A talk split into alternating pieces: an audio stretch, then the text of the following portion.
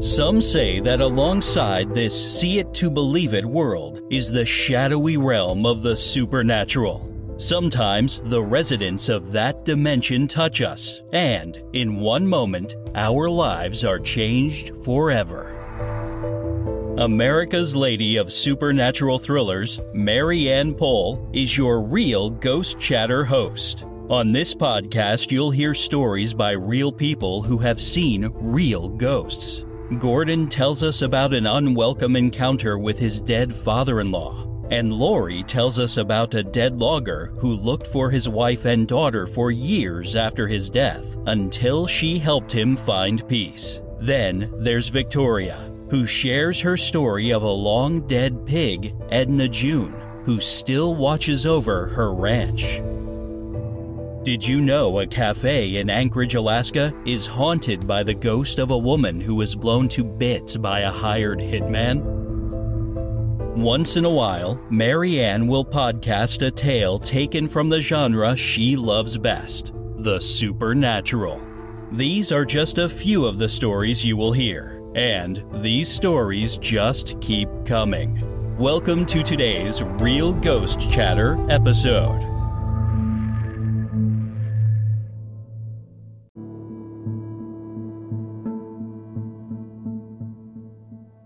I'm Mary Ann Poll, America's Lady of Supernatural Thrillers, a charter member of Author Masterminds, and your host on Real Ghost Chatter. I'm thrilled to welcome Syl Gregoire today. She is also a charter member of Author Masterminds and known as Alaska's sci-fi queen. Syl was born in New Orleans, grew up in the Louisiana swamp, and then settled in Alaska as a young woman. After decades of living the Alaska dream, teaching school in the bush, commercial fishing in Bristol Bay and Norton Sound, and building a log cabin in the woods, life had provided her with plenty to write about. The years of immersion in the mystique and wonder and challenges and struggles of living in remote Alaska molded her heart and soul. It is that deep connection she shares with her readers. Syl has authored the Oracle of Light series, which includes Crystalline Aura, Anthea's World, Elemental Forces, and Interstellar Ruse. You can find out more about Syl at www.authormasterminds.com/CIL-GREGOIRE. So, Syl, I want to welcome you to the show. Thank you. I'm so happy to be here. I'm happy to have you here. It's so fun to have somebody I already know on the show that I share another love with, which is the writing, of course. And so, but today we're going to talk about your paranormal experiences. I'm first going to ask you what happened. Well, when I was ages 6 through 8, I lived in a tiny community called Grand Point, Louisiana. And at the time, Grand Point, Louisiana was a gravel road going through cane fields and tobacco fields and bell pepper fields. It was a farming community. And at the end of that road was a very tiny community. And my family rented a house there. It's an old Cajun type home. Every time there was a thunderstorm, or I'd get up at night and try to go to this bathroom that was attached to the back end of the house, like a lot of old Cajun houses are. I would experience someone behind that door. The door would rattle, the handle would rattle. There would be a knife that would stick out, that would come out through the door, and I would be terrified. And I'd go running, screaming to my parents that there was someone with a knife in the bathroom, and they would just tell me, go back to bed. It'd be impossible under these circumstances. No kidding. It didn't affect anyone else. It only happened to me, and it was repeated for 3 years. I was terrified. Even in the daytime, I was very wary about going toward that bathroom because I knew that something had happened. There was something terrifying. And I was too young at the time to ask questions. I mean, this was a very small community. And when I reflect back on it now, it seems strange that with a community where generations lived, and that there would even be a house available for rent in that area. Uh-huh. But I think the reason no one locally was living in the house is because they knew that something happened there and that it was probably haunted. Oh. But I was too young at that age to ask questions, to wonder. And so I never had these questions answered. But as soon as we left and moved somewhere else, I have never had such an experience again.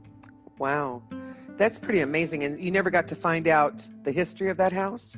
I didn't, and I went back on Google not too long ago to see if I could follow that road. There are no longer any fields, no agriculture at all. It's all subdivision and apartments and condos. So it's not the same place, and I have no one that I know from that area to even ask questions today. Maybe someone from that area will actually see this podcast and will let us know something, but there's no way for me to go back and find out. I hope someone does hear the podcast and can tell us. What was the area? Grand Point, Louisiana. Okay, because you said that earlier, but I'm glad we could say it again. And yes. Also Grand Point, Louisiana. So is it close to the swamps? Well, actually, it's not too far off from the Mississippi River. Okay. So it's not a swamp area because it was an agricultural area. Mm-hmm. It was fields. Right. And it was not so much sugar cane. This was one of those pockets in South Louisiana where they grew tobacco. In fact, there was this huge tobacco shed on the grounds in the yard where the house was, and they still hung tobacco in it. Really? I remember as a kid playing in that shed. It was such a mysterious place, you know. The experience was always worse when there was a thunderstorm. For some reason, whenever there was a thunderstorm, I could hear a car driving up. I can see the lights. I could hear the windshield wipers. And I know that this car had something to do, this person, this driving up had something to do with the knife, because I have followed it where I could hear the person get out the car, go around the house toward where the bathroom would be. Uh-huh. And I would go in my parents' bedroom and I'd tell them, you know, there's something going on. There's someone at the bathroom, that someone's here. And of course, there would tell me go back to bed, or they would just say I'm imagining it or I'm dreaming it. But I don't have the experience of waking up from a dream. It seems like it's happening in real time.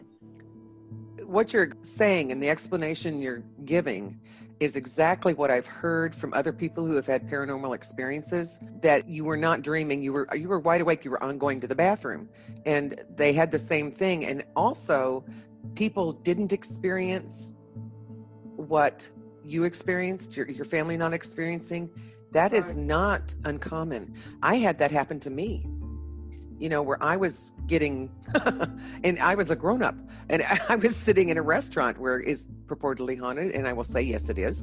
And, you know, I was getting this huge loud rapping and knocking on the wall behind me, and neither my husband or my son heard it. And then the talking that came after it, and they didn't hear that either. Considering what I saw on the computer as far as how Grand Point, Louisiana has changed, I'm going to assume that this house no longer stands, because it was an old house. Right. Even back when I was a little girl.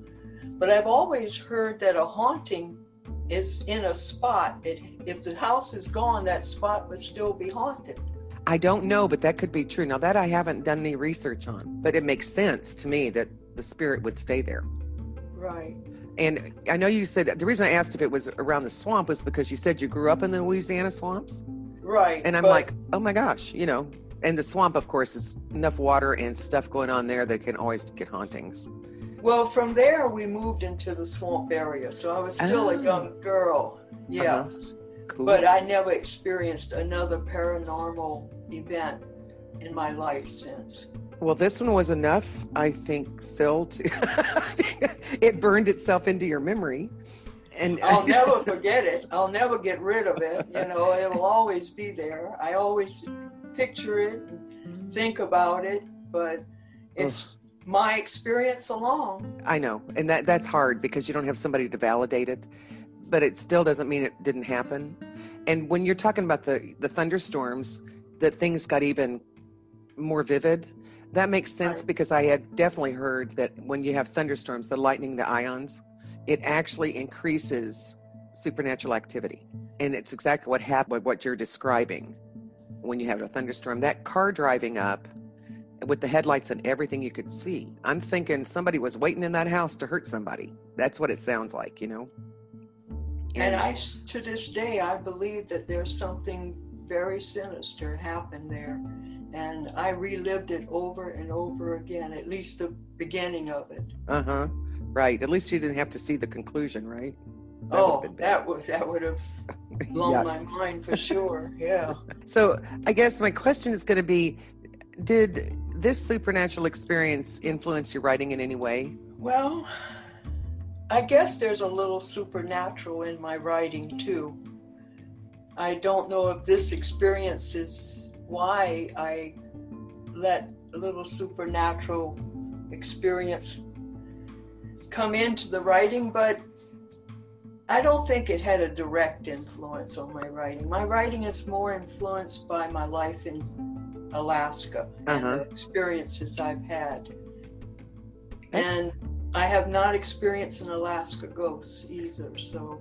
That's good. I didn't ever experience a ghost up there either. So they seem to keep pretty much to themselves. I think it's such a young community in some ways, you know. There's not a whole lot of them there, but there was that one that haunts the Snowbird Cafe in Anchorage that I hear about. But actually, I did a show with Robin Bearfield. That was a real interesting story too. So. Well, the roadhouse in Talkeetna is supposedly haunted too. Is it now? Yes. Huh. In fact, there's been a book written on it. Oh, well, I was in the roadhouse. Oh gosh, years and years ago. No, I didn't experience anything then. Except I haven't either, and I've been in there many times. But yeah, but you never know. They just may not, you know, want to show themselves to you. What advice would you give a person or a child who has had a supernatural encounter?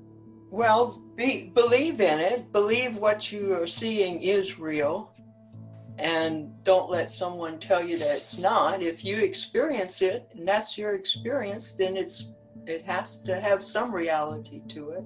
Don't let it scare you too much. Of course, when you're real young, like I was, fear is the only thing motivated by all this. Well, yeah. I can't imagine a 6 to an 8-year-old having to experience that all the time. How often did it happen to you? At least once a month, if not more frequently.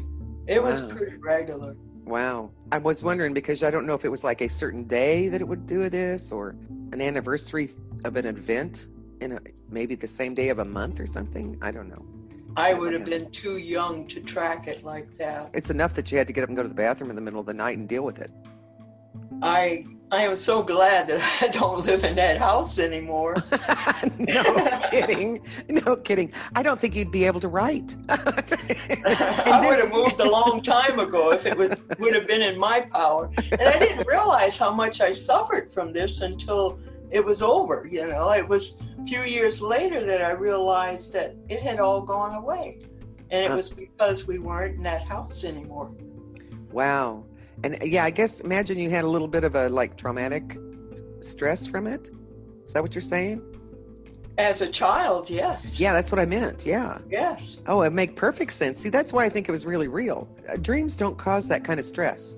And I've had stress in my life as an adult since, and it has not generated this kind of nightmare dream vision, repetitive, haunting thing that I experienced as a child. Right, exactly. You know, I think you actually did experience something pretty sinister. You know, I'm just so glad that you got out of there when you did.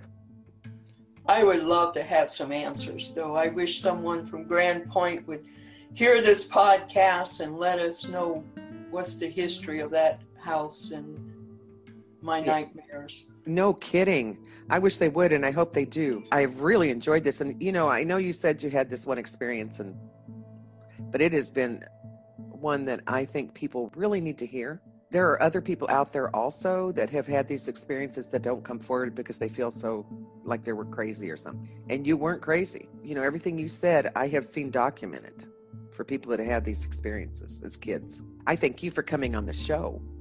I thank you for having me, Mary Ann. I really enjoyed it. I really enjoyed talking to you.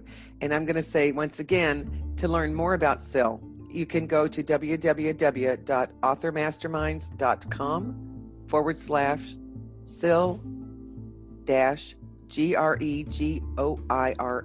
Is there anything you'd like to say, Syl, before we shut down the podcast? Happy Halloween. Yeah. And I'll just say, if you want a really good sci-fi book, please go and see Syl's information on authormasterminds.com. You can also find her on Amazon, Barnes & Noble, and where all good books are sold. Thank you, Syl. Thank you so much, Mary Ann. If you enjoyed this podcast, I encourage you to share it with others you think would also be interested. If you'd like to know more about me, go to maryannpoll.com and or authormasterminds.com/MARY-ANN-POLL. Until next time, may the wind always be at your back, the sun on your face, and the good Lord walk beside you.